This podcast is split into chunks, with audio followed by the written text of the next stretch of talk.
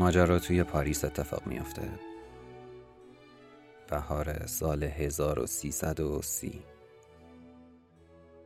قهرمان داستان که یه مرد 48 ساله است اتاقی توی آپارتمان از محله های شمالی پاریس اجاره کرده. ساختمان شماره 37 مکرر. چند روزی بیشتر از اقامتش توی این خونه نگذشته که بوی گاز توی راهروها میپیچه. با وجود محسوس بودن بوی گاز کسی به اتاق این مرد تازه وارد مشکوک نمیشه. کسی کاری به کارش نداره. شاید به این دلیل که دوستایی نزدیکش مدتی هست که ازش خبری ندارن. کسی به اونجا رفت آمدی نمی‌کنه. فردای اون روز مهمونی که دعوت کرده بعد از مدت انتظار در زدن و جواب نشنیدن به کمک خدمتکار و صاحب خونه وارد اتاق میشه. اینجاست که اونا با یه تصویر شوکه کننده روبرو میشن. جسد صادق هدایت نویسنده نامدار ایرانی کف آشپزخونه روی زمین افتاده.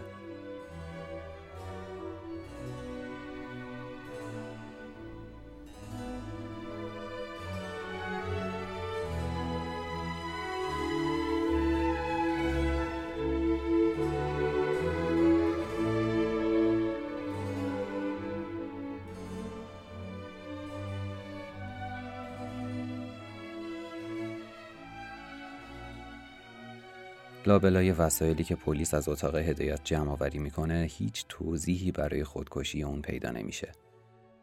کسی که سالها نوشته بود این بار اما ترجیح داده سکوت کنه. سکوتی که شاید برای رسیدن به جواب چرایی اون باید به سالها قبل و سیر اتفاقات مختلفی که به روز 19 فروردین 1330 منتهی شد نگاه کنیم. با ذکر این توضیح که این پادکست برای بچه ها مناسب نیست و اگر بچه ای کنارتون هست بهتر از هدفون استفاده کنید. قسمت اول بهار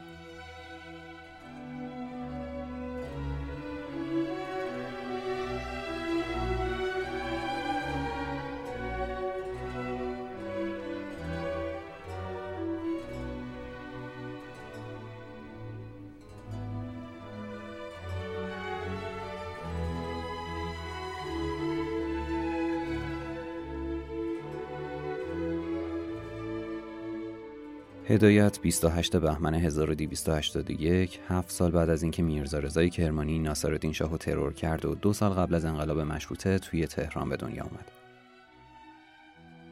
وقتی انقلابیون تهران رو گرفتن 6 ساله بود و وقتی جنگ جهانی دوم تموم شد 15 ساله شده بود. سال 1299 که رضا شاه کودتا کرد و بعد از اون سلسله پهلوی رو تأسیس کرد 23 ساله شده بود و به همین ترتیب وقایع دیگه‌ای که کم هم نبودن تأثیر بزرگی روی شخصیت و دیدگاهش گذاشتن. اون توی خانواده مرفه دیوانی پرنفوذ و اهل ادب به دنیا آمد. سرسلسله این خاندان رضا قلی خان شاعر و مورخ برجسته بود که از اواسط دهه دوم تا اواخر دهه نهم قرن سیزدهم هجری قمری زندگی پر و پیمونی برای خودش ساخته بود. بچه های رضا خان هم توی دوره قاجار و هم پهلوی همه کمابیش توی سیاست، دولت و ادبیات افراد موفقی از کار در اومدن. برای مثال هر دو تا پسر رضا خان به سمت وزارت رسیدن. مخبر و دوله وزیر معارف شد و نگیرالملک وزیر علوم. به همین ترتیب از چهار تا پسر مخبر و دوله دو تاشون یکی سنی و دوله و اون یکی مخبر و سلطنه یا همون مهدی قلی خان هدایت از بانفوذترین اشخاص توی دولت وقت خودشون شدن. هر دوتاشون زمان ناصرالدین شاه مشاغل مهم دولتی رو به عهده داشتن و بعد توی انقلاب مشروطه هم رهبری طیف میانه رو رو به عهده گرفتن. سنی دوله رئیس اولین دوره مجلس شورای ملی شد تا اینکه یه روز ترورش کرد. اما قاتل به خاطر قرارداد کاپیتولاسیون روسا با حکومت وقت ایران تونست از محاکمه فرار کنه. اینم از عجایب مملکت ماه که طبعه کشوری که همیشه دشمن سنتی ما بوده رئیس مجلس رو ترور می‌کنه و خیلی راحت بدون مجازات فرستاده میشه بره به امون خدا از این بگذریم برادر سنی و دوله مخبر و سلطنه اما بخت بلندتری داشته چند باری توی حکومت مشروطه وزیر و والی شهرهای آذربایجان و فارس میشه و بعد از اونم اوایل دوره پهلوی به سمت نخست وزیری می‌رسه. ولی زیاد طول نمی‌کشه که مجبور میشه از این سمت استعفا بده. اونطور که همایون کاتوزیان میگه بعید نیست همین مخبر السلطنه یکی از افرادی باشه که هدایت ازش استفاده می‌کنه و داستان حاجی آقا رو می‌نویسه. ولی بیاین اینو در حد یه حدس در نظر بگیریم چون ثابت شده نیست. در هر صورت با وجود رابطه ای نچندان خوبی که این دو نفر منظورم مخبر و سلطنه و صادق هدایت با هم داشتن مخبر و سلطنه چند باری به هدایت کمک می‌کنه این ماجرا هم به وقتی برمیگرده که هدایت توی فرانسه با سفارت ایران و مقامات فرهنگی ایرانی به مشکل خورده بوده. اون موقع همین مخبر و سلطنه است که از نفوذ خودش به عنوان نخست وزیر استفاده می‌کنه و تا حدودی مشکلات رو رفع و رجوع می‌کنه. اتفاقی که بعدا در موردش صحبت می‌کنیم. هدایت نوه نگیرالملک پسر دیگه رضا قلی خان بود و پدرش اعتزادالملک کارمند دولت. اما پدر صادق نتونست مثل باقی اعضای خانواده به مقام و منصب عالی رتبه‌ای برسه و تقریبا زودم بازنشسته شد. برادر بزرگتر صادق محمود خان حقوقدان و بعد قاضی دیوان عالی کشور شد و وقتی شوهر خواهرش تیمسار حاجلی رزمارا نخست وزیر حکومت محمد رضا شده بود مدتی هم سمت معاونت نخست وزیری رو به عهده داشت. برادر دیگه صادق ایسا خان اما به استخدام ارتش در اومد و وقتی صادق توی فرانسه درس می‌خوند اون هم دوره آموزش توپخونه می‌دید و بعد هم سرلشکر و از رؤسای دانشکده افسری تهران شد. از بین خواهران هدایت هم همونطور که گفتم انورالملوک همسر تیمسار رزمارا شد. حالا برسیم به خود صادق هدایت.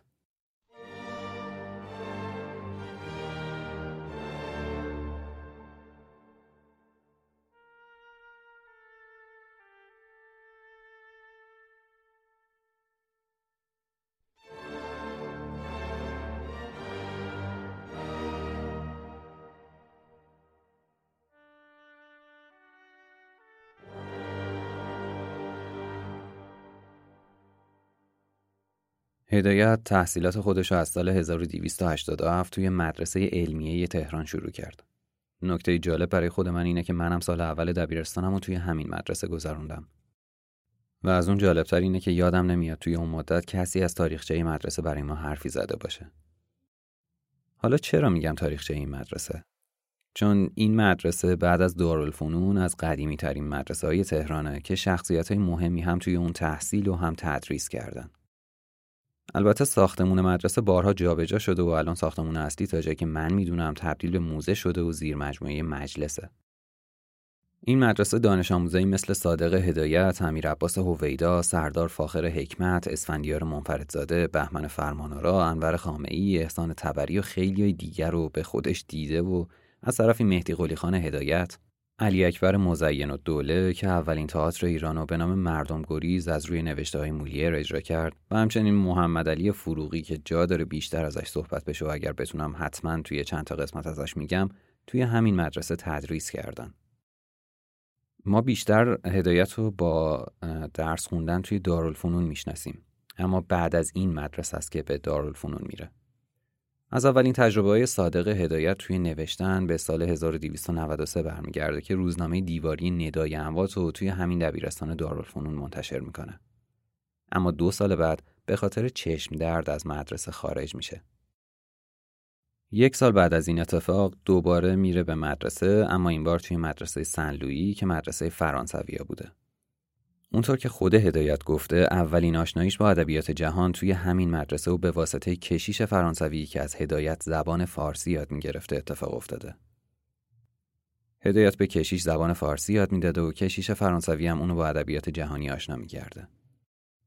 در کنار اینا هدایت از همینجا علاقه خودش رو به علوم خفیه و متافیزیک رو هم نشون میده. چیزی که میشه رد پاش و بعدها توی داستانها و به خصوص مهمترین اونا بوفکور به وضوح دید. توی همین سالا مقاله خودشو برای روزنامه هفتگی که مدیریتش با نصرالله فلسفی بوده می‌نویسه و به عنوان جایزه سه ماه اشتراک رایگان بهش میدن. بعد از اونم چند باری با مجله ترقی همکاری می‌کنه. صادق از همین دوره شخصیت حساس خودشو نشون میده. توی این دوره به گیاهخواری رو میاره. کاری که برخلاف اصرار اطرافیان و بستگانش تا آخر عمرم ترک نمی‌کنه. اونطور که از زبون خودش نقل شده دلیل گیاهخواریشو اینطور توضیح میده. یک شب توی باغچه بره یا گوسفندی را به درخت بستند. سر و سر شب بعبع می کرد. بامدادان او را کشتند. ظهر که به خانه برگشتم فهمیدم از گوشت همان بره یا گوسفند غذا پختند. بوی خون و گوشت توی دماغم پیچیده بود. دلم آشوب شد و دیگر لب به گوشت نزدم. بیزاری اون از حیوان آزاری به حدی می‌رسه که سال 1303 زمانی که هنوز مشغول تحصیل بوده کتابی با عنوان انسان و حیوان و سه سال بعد فواید گیاهخواری رو توی برلین یا گان به چاپ میرسونه. یه جایی از کتاب فواید گیاهخواری می نویسه همه چیز گواهی می دهد که انسان گوشتخوار نمی باشد. نه تنها ساختمان درونی او میوه خار درست شده بلکه ساختمان خارجی طرز زندگانی و عادات و روش اخلاق او گواهی می دهد که گوشتخوار نبوده است. دهان او مانند پوزه گوشتخواران گشاد نمی شود تا شکار را ببلعد. زبان نرم و طریقه آب خوردن او که لیس نمی‌زند و دستهای او که بدون پنجه است. دندانهای کلبی او بلندتر از سایر دندانهایش نیست. چشم او مانند گوشتخاران در تاریکی نمی بیند. و بوی حیوان زنده را از دور استشمام نمی کند. و ناخونهای او را اگر بگذارند بلند بشود با آنها کوچکترین پرنده یا حیوانی را نمی‌تواند بدراند. او به آسانی از درخت بالا می رود و میوه می چیند. ولی نمی تواند و خیز زده و جانوران وحشی را در حالت دویدن بگیرد. گوشت خام یا گندیده را نمی تواند بخورد و طبیعتا از کشتار و خون گریزان است. بزرگ علوی رو که همه می‌شناسین نویسنده و از دوستای نزدیک صادق هدایت. یه خاطره جالب راجع به گیاهخواری اون نقل می‌کنه. میگه یه بار دیدم توی کافه لالزار یه نون گوشتی رو که به زبون روسی بولکی می‌گفتن دستش گرفته بود. با فکر اینکه لای نون شیرینی داره گاز زد و یک و چشمهاش سرخ شد عرق به پیشونیش نشست و داشت قی می کرد که دستمالی از توی جیبش در آورد و لغمه رو نجاویده توف کرد لای دستمال خلاصه که هدایت در همون حدی که از رجاله های اطرافش متنفر بود از خوردن گوشتم بدش می اومد. تغییر رضایی که از دوران همکلاسی شدنش با هدایت توی سنلویی تا آخر عمر رابطه خودش رو با اون حفظ کرد خاطره جالبی از این دوره نقل می‌کنه. میگه صادق جوان پسری خجالتی، گوشگیر، بسیار حساس و اغلب گرفته بود. در کلاس روابطم با هدایت در حد سلام علیک بود که یک روز مارمولکی به مدرسه بردم تا سر درس تاریخ نشان بدهم. هدایت آن را که دید یک راست به طرفم آمد و شروع کرد به بد و بیراه گفتن و متهم کردن من به زجر دادن حیوانات بیچاره. توضیح دادم که همه این کارها در راه علم و دانش می شود. در جواب گفت ظالم همیشه بحانه خوبی برای اعمال پلیدش پیدا می کند. پس فرق بین من و تو و آدم های مانند چنگیز خان چیست؟ جواب دادم اصلا قابل مقایسه نیست. او گفت چرا؟ هست. چون اگر بشر دست از کشتن حیوانات بردارد آدم هم نخواهد کشت. این دو نفر تا آخر عمر هدایت با هم در ارتباط بودن. اگه می‌خواین بدونین آقای رضوی هم سال 1363 توی تهران فوت شدن. ماجرای تحصیل هدایت توی مدرسه سنلویی هم سال 1304 تموم و از این مدرسه فارغ و تحصیل میشه. سابقه سیاست دولت توی اعزام دانشجو به اروپا برای تحصیل توی رشته های علمی و هنری جدید به اوایل قرن 19 هم برمیگرده. وقتی که عباس میرزا نایب السلطنه و فرمانده قوشون برای جبران عقب موندگی ایران بعد از شکست ایران از روسیه با اعزام سه محصل به انگلیس این کار رو شروع می‌کنه. بعد از اون تعداد دانشجوهای اعزامی بیشتر میشه و طبیعتا خرجی هم که روی دست دولت می‌ذارم افزایش پیدا می‌کنه. این مخارج وقتی بیشتر به چشم میاد که دانشجوهای فارغ و تحصیل شده به جای استفاده درست توی جای درست میرن سر کارهایی که ارتباطی با رشته تحصیلیشون پیدا نمی‌کنه. یه شرایطی مشابه شرایط امروز ما. بعدها این نظام دانشجو جدا از پیشرفت مملکت یه دلیل دیگه هم پیدا می‌کنه. کم کم اعزام دانشجو به اروپا برای طبقه ثروتمند ایرانی تبدیل به مد روز میشه. توی دوره پهلوی تا حد زیادی از این اصرافکاری کم میشه اما هنوز هم مشکلاتی وجود داشته. هدایت هم به رسم مد روز زمان خودش و با پشتوانه خانوادگی بهار 1305 توی 24 سالگی به بروکسل فرستاده میشه و بعد هم به گان میره. اما مدت اقامتش توی این شهر اونقدر طول نمی‌کشه تا اینکه بعد از تلاش زیاد می‌تونه خودش رو به پاریس برسونه. جایی که دوست داشته. همین وقت است که مخبر و سلطنه پسرموی پدر و مادرش توی ایران نخست وزیر حکومت رضاشاه شده. در مورد رشته تحصیلی هدایت وقتی از ایران خارج میشه نکته مبهم زیادی وجود داره. اونطور که حسن کامشاد گفته اوایل ورودش به اروپا دندون پزشکی میخونده و یکم بعد قبل از اینکه به ایران برگرده مهندسی. از طرفی دنیل کومیساروف که تحقیقات فراوانی روی آثار هدایت انجام داده معتقده که هدایت به قصد تکمیل رشته مهندسی به بلژیک و بعد به فرانسه میره تا درسش رو توی مدرسه معماری ادامه بده. از نام نگاریش توی این دوره با تغییر رضوی میشه فهمید که هدایت در مورد رشته تحصیلی خودش با مقامای ایرانی بگو مگوهایی هم داشته.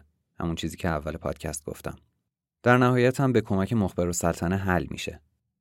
اما به هر حال مدارک معتبری که همایون کاتوزیان که از این به بعد مختصر میگم هما کاتوزیان توی کتاب خودش به اون استناد می‌کنه نشون میده که هدایت برای تحصیل توی رشته مهندسی معماری آزم اروپا میشه.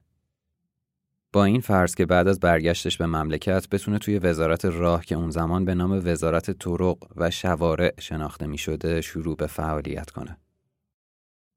اما به شهادت خودش هیچ وقت به مرحله تحصیل توی این رشته نمی‌رسه چون از عهده ریاضیات پیشرفته که این رشته داشته بر نمی اومده. انگار این درس به هیچ وجه با ذوق و سلیقه هدایت جور نبوده بعد از این بود که یکی دوبار تلاش کرد ترک تحصیل کنه و به ایران برگرده که با تلاش و نفوذ خانواده از تهران تونستن مقامات رو به تغییر رشته تحصیلیش راضی کنن و اونو توی پاریس نگه دارن. تغییر رشته که توی چارچوب تربیت معلم و ادبیات فرانسه انجام میشه. اجازه نامه این کار سال 1308 صادر میشه اما اینم باعث تغییر حال هوای هدایت نمیشه و اون سال 1309 به ایران برمیگرده.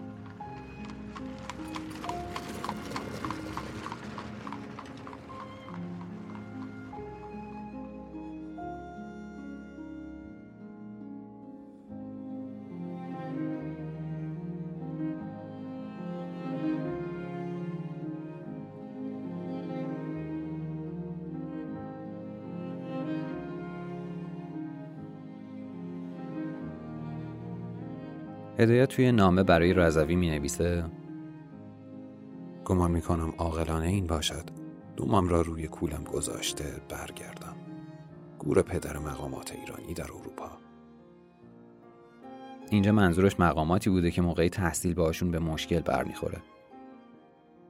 مجموعا حدود چهار سال و نیم برای تحصیل توی اروپا زندگی می‌کنه تا اینکه خرداد 1309 به ایران برمیگرده. اما بعد از برگشتش از اروپا هم هنوز یه شانسی برای ادامه تحصیل و برگشتش داشته که اونو هم خودش از بین می‌بره. توی یه نامه دیگه به رضوی به تاریخ 23 شهریور سال 1309 می نویسه باری در موضوع کار و اوضاع هم منزل عقیده داشت برگردم به اروپا. وزارت معارف هم موافق بود. حتی گفتن برای طراحی یا برای هرچه دلم بخواهد. خودم حاضر نشدم. از قول بنده به آقای مرآت هم بگویید گوه زیادی خوردند. الان هم از بازگشتم به تهران پشیمان نیستم. اگه می‌خواین بدونین مرآت کیه باید بگم که سرپرست دانشجوهای ایرانی توی فرانسه بوده و هدایت رابطه خوبی باهاش نداشته. تا همین هم که گفتم همونطور که احتمالا از نوع تحصیل هدایت متوجه شدین رابطه جالبی با تحصیلات آکادمیک نمی‌تونسته داشته باشه. جدا از این معلوم توانایی تحمل نظم و ترتیب یه دوره تحصیلی براش تا چند اندازه سخت بوده که البته این از خلق و خوی خاص اون نشأت می‌گیره. پس شاید بد نباشه برای درک بهتر خلق و خوی هدایت یه نگاهی به نوع و شرایط زندگی اون توی ایران بندازیم. اینکه رابطه هدایت با اعضای خانواده و جامعه اطرافش چطور بوده. اونطور که از نامه های هدایت مشخصه رابطهش با پدرش اعتزاد الملک یه جور رابطه رسمی، خشک و همراه با ادب و احترام بوده. هدایت توی نامه های خودش پدرش رو حضرت عجل، حضرت خدایگان و خودش رو چاکر و فدوی خطاب می کرده. برای مثال توی یه نامه به پدرش اینطور می نویسه. انشاءالله خداوند متعال روز به روز بر عمر و عزت و شن و شوکت حضرت عجل بیافزاید و سایه بلند پایه حضرت عجل را از سر فدویان کم و کوتاه نفرماید. اگه دقت کنین این نوع از نامه نوشتن یه نکته توی دل خودش داره. اونم اینه که هدایت طوری با پدرش صحبت می‌کنه که اگر پدرش انتظار این مقدار از ادب و احترام نداشته باشه ممکن نامه رو حمله بر ادبی ببینه. اما اینطور نیست و تمام این الفاظ فقط برای این استفاده شده که هم پدر صادق انتظار چنین رفتاری از پسر خودش داشته و هم خود اون از روی وظیفه و البته احترام این کار رو انجام می‌داده. هما کاتوزیان میگه ارتباط هدایت با مادر خودش زیورالملوک هم رابطه خیلی نزدیکی بوده. شاید نزدیکتر از هر کسی توی خانواده. با مادرش من از هر که شنیدم و از هر کجا سراغ گرفتم روابط خیلی خیلی صمیمانه داشت و مادرش خیلی نسبت به او دلسوز بود. اولا اون از عزیز کرده هاش بود. بعد اون چون گوش نمی‌خورد. خیلی مراقب غذاش بود. مواظب باشه که غذای صادقان به موقع درست درست بشه. مبادا یه ذره بوی گوشت بده که نمی‌خوره فوری می‌فهمه. و موضوع غذای صادقان یه مطلب بود تو اون خونه که آدم همیشه میشنید که مادر بزرگم صحبت می‌کنه چطور شد به کجا رسید حاضر شد یا نشد. این افسانه که گیاهخوار شده بود برای که سر سفره پدر مادرش غذا نخور خب پیداست جز اینکه آدم بهش بخنده چیز دیگه نمی‌تونه بگه. در مورد باقی اعضای خانواده هم از گفته های جهانگیر هدایت میشه فهمید که خیلی با احترام با همه برخورد می‌کرده. و تا حد زیادی از اینکه عقاید رادیکال خودش رو توی جمع خانواده بگه خودداری می‌کرده. اما چرا؟ احتمالا چون نمی‌خواسته با این کار رابطه خوب خودش با خانواده رو خراب کنه. خانواده هدایت یک خانواده سنتی قدیمه. صادر هدایت در میان خانواده خودش سعی می‌کرد به این سنت ها احترام بگذاره. مخصوصا احترام بزرگترها رو نگه داره. و رفتارش خیلی متفاوت بود با اون رفتاری که در جمع دوستان داشت. یعنی خودشو مقید می‌دانست به اینکه ملاحظه بسیار مسائل خانوادگی رو بکنه که می‌کرد. چیزی که باید بهش دقت بشه اینه که هدایت تا قبل از اینکه از ایران بره همیشه ساکن خونه یا خونه های پدری خودش بوده و احتمالا این وابستگی به خانواده اونو توی شرایطی میذاشته که دلش نخواد از مشکلاتش با اعضای خانواده صحبت کنه. مشکلاتی که نمیشه گفت نداشته اما تا جایی ممکن از گفتنش به اعضای خانواده پرهیز می‌کرده. در صورتی که از گفتنش به دوستای نزدیک خودش ابایی نداشته. برای مثال توی یه نامه به دوست خود شهید نورایی می نویسه اجالتا گرما شروع شده و اتاق جدیدم که میان صحراست به مسابه دالان جهنم است. به طوری که مگس و پشه جرأت ورود به آن را ندارند و قش می کنند. باید با کاهگل و گلابان ها را به هوش بیاورم. همونطور که قبلا گفتم عدم توانایی هدایت برای تطبیق خودش توی مدرسه، دانشگاه و محل کار باعث میشه که تقریبا توی هیچ کدوم از اینا موفق عمل نکنه و یه جورایی خودش رو جدا از اینا ببینه. احتمالا به همین دلیل هم است که نمی‌تونه مثل باقی اعضای خانواده از داشتن زندگی معمولی که سنت های زمان خودش رو شاید همین حالا از یه مرد طلب می‌کنه سهمی ببره. از طرفی برادر و خواهرای هدایت هر کدوم راه سنتی خانواده اشرافی خودشون رو ادامه میدن و تا حد زیادی هم موفق عمل می‌کنن. هر کدوم با تحصیلات، شغل و ازدواج سه چیزی که هدایت ظاهر توی هیچ کدوم نتونسته بود به موفقیت چندانی دست پیدا کنه، رضایت پدر خودشون رو جلب کرده بودن. این مورد بی ربط با خلق و خوی حساس هدایت نیست. خلق و خویی که بهش اجازه نمی‌داده توی چارچوب معینی زندگی کنه. در این حال هم این اجازه رو بهش نمی‌داده که مثل باقی دوستا و اطرافیان خودش زندگی زناشویی برای خودش متصور بشه. البته نمیشه همه چیزو قطعی گفت. این امکانم هست که هیچ وقت اون عشقی که انتظارشو داشت یا اون زن اسیری رو به دست نیاورد. که خود من حس می‌کنم همچین چیزی درست باشه. و هدایت توی حسرت داشتن یه عشق از بین رفت. در هر صورت فرض این که کسی که کار نمی‌کنه وابستگی مالی به دیگران داره و نمی‌تونه زندگی مستقلی برای خودش ترتیب بده دور از انتظار نیست. چیزی که بعید نیست خودمونم باهاش درگیر باشیم. تجربه شخصی. همینا باعث میشه که اون تمام دورانی که توی ایران زندگی می‌کنه خودش رو توی خونه پدری ببینه. چیزی که با رفتنش از هم به یه شکل دیگه نمود پیدا می‌کنه. به شکل وابستگی مالی. از طرفی همین بیبرنامگی از زیز خانواده و به ویژه پدرش نگران کننده به نظر می‌رسه. تا حدی که علی جعفری دوست و همسایه هدایت خاطره از پدر هدایت و نگرانیش بابت مجرد زندگی کردن اون نقل می‌کنه. این خاطره مربوط به زمانیه که هدایت بعد از تحصیل توی فرانسه به ایران برگشته و توی ایران به شدت سرگرم نویسندگیه.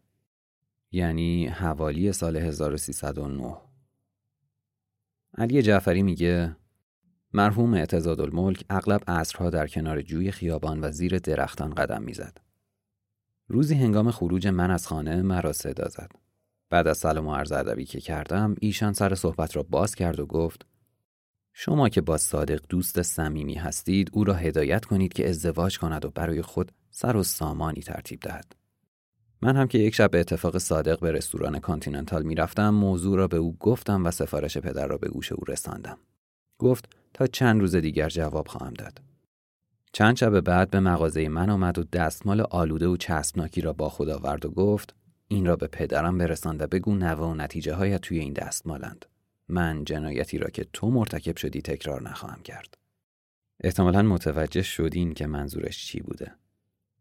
مشخصه که این حرف برای پدر چقدر می‌تونسته سنگین باشه اما هدایت می‌دونسته که این پیغام به پدرش نمی‌رسه. و البته همین ماجرا تا حدی گویایی مشکلاتش توی خونه و همینطور سطح روابطش با دوستای نزدیکش هم می‌تونه باشه. به هر صورت این مخالفت با ازدواج نمی‌تونسته مانع کشش طبیعی اون به ارزای امیال جنسی و حتی عشقش بشه. اما لازمه یه کمی به مفهوم عشق از نظر هدایت بیشتر دقت کنیم که بعدتر در موردش صحبت می‌کنم احتمالا توی قسمت بعدی. پس اینکه هدایت رو بدون رابطه با خانوما در نظر بگیریم چیز درستی به نظر نمی‌رسه. چیزی که هم توی فرانسه و رابطش با ترز دوست دختر فرانسویش میشه دید و هم توی این گفته جهانگیر هدایت میشه تا حدودی به این نتیجه رسید که زمانی که ایران بوده هم به شکلی با خانوم رابطه داشته ببینید من خودم شاهد و ناظر آمد و رفت بودم در ایامی که صادق هدایت در خیابان سریای قبلی و سمایه فعلی در خانه پدری زندگی می‌کرد. در این خانه ابتدا حیات بود و بعد ساختمان. منم یک پسری بودم در دبیرستان درس میخوندم. در حیات خانه هم سگ قولپیکری گشت می‌زد. یک جرمن شپرد سیاه رنگ. چون من بیش از هر کس دیگری در این خانه به این سگ توجه می‌کردم طبعا آن سگ هم بیش از هر کس دیگری به من توجه داشت. کسانی که وارد خانه می شدند باید از حیات می تا بروند به ساختمان. حالا دیگه صادق هدایت بسیار معروفه و صادق هدایته. یعنی تقریبا تمام آثارش به وجود آورده در دنیا شناخت پیدا شده برای او و تلفن می‌زنن وقت می‌گیرن و میان که فقط صادق هدایت رو ببینن و با صحبت بکنن. در مواردی صادر هدایت برای اینکه مهمانش از این حیات بگذرد و دوچار آن سگ در رنده نشود به کمک من احتیاج داشت. لای پنجره اتاقش را باز می‌کرد منو صدا می‌زد. در خانه به من می‌گفتن جهان. جهان؟ من جواب می‌دادم. می‌گفت یک خانومی قرار بیاد و من رو ببینه. شما لطفا سگ رو بپایید. در می‌زدن اون وقتها خب دستگاه اف افی به قول معروف در کار نبود. ما در باز می‌کردیم. یک خانوم بسیار خوشگل جوان شیکی می‌گفت من اومدم صادق هدایت رو ببینم. ما ایشون رو راهنمایی می‌کردیم. سگ رو هم کنترل می‌کردیم که مزاحم نشود و ایشون می‌رفتن پیش آقای صادق یک ساعت دو ساعت میگذشت و این خانم پیش آقای صادقان بودن. بعد دوباره صادق متوسط به من می‌شد که این خانم می‌خواد بره. لطفا شما این سگ رو کنترل بکنید. ما هم این کارو می‌کردیم.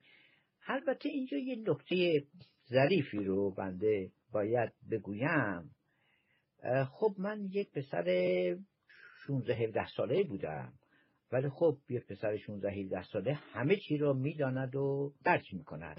به عقیده من خانمی که رفته بود به اتاق صادخان و همون شکل و شمایلی که بود بر نمیگشت و یک تغییراتی در سر وضع ایشون حاصل شده بود که اینها همه نشان می‌دهد آنطوری که می‌گویند هم آقای صادقان بی سلیقه نبوده است.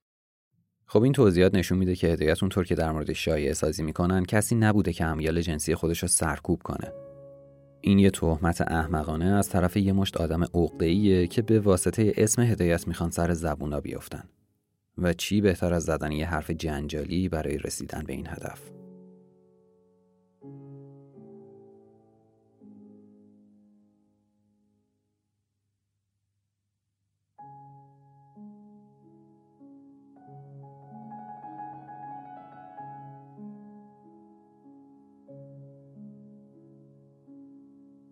از اوضاع اینجا خواسته باشی چیز تازه ای نشنیدم. زندگی به همان حماقت سابق ادامه دارد. نه امیدی هست و نه آرزویی و نه آینده و گذشته ای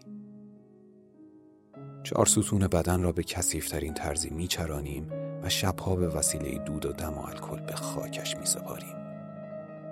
و با نهایت تعجب می‌بینیم که باز فردا سر از قبر بیرون آورده ایم مسخره بازی ادامه دارد.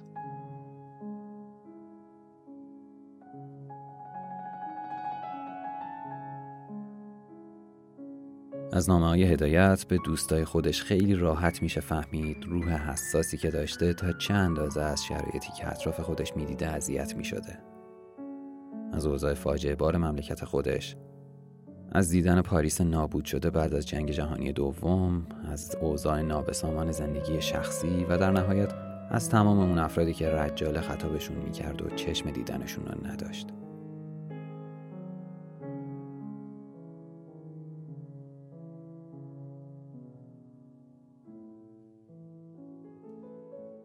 این اواخر در دنیای باور نکردنی غریبی بیدار شدم. و دیگر احتیاجی به دنیای رجاله ها ندارم حس کردم این دنیا برای من نبود برای یک دست آدم بی حیا، پر رو، گدامنش، معلومات فروش و چشم و دل گرسنه بود. برای کسانی که به فراخور دنیا آفریده شده بودند و از زورمندان زمین و آسمان گدایی می کردند و تملق آنها را می گفتند.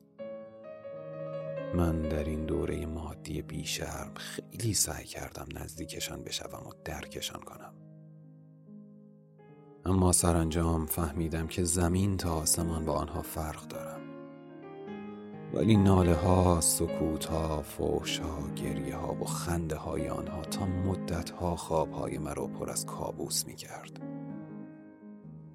من میان رجاله ها یک موجود مجعول و ناشناس شدم.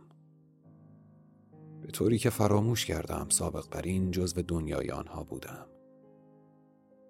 حس می کنم نه زنده زنده هستم و نه مرده مرده. فقط یک مرده متحرک هستم که نه رابطه با دنیای زنده ها دارم و نه از فراموشی آسایش مرگ استفاده می کنم. همه رابطه های من با دنیای زنده ها بریده شده. یادگارهای گذشته در برابرم نقش می بندد. گذشته، آینده، ساعت، روز، ماه و سال همه برایم یکسان است. تنها کسانی خوشبختند که به فراخور دنیا و همرنگ محیط آفریده شدند و به همه چیز آن تن می‌دهند و از کوچکترین حس کنجکاوی و بلند طبعی محرومند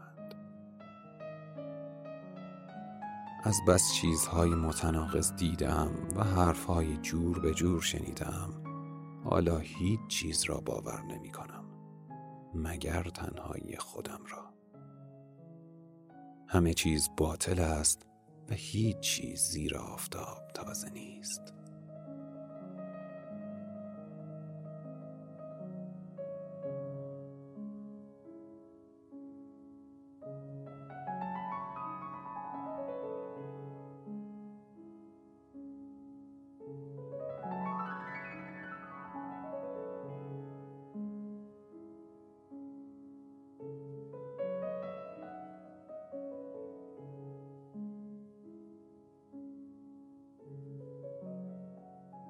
خب اینجا قسمت اول پادکست پنج قسمتی هدایت تموم میشه. سعی می‌کنم هر هفته یکی از قسمت ها رو منتشر کنم. اما از اونجایی که من هیچ وقت برنامه درست درمانی برای زندگی و کارام نداشتم نمی‌تونم روی این هر هفته یه قسمت حساب زیادی باز کنم.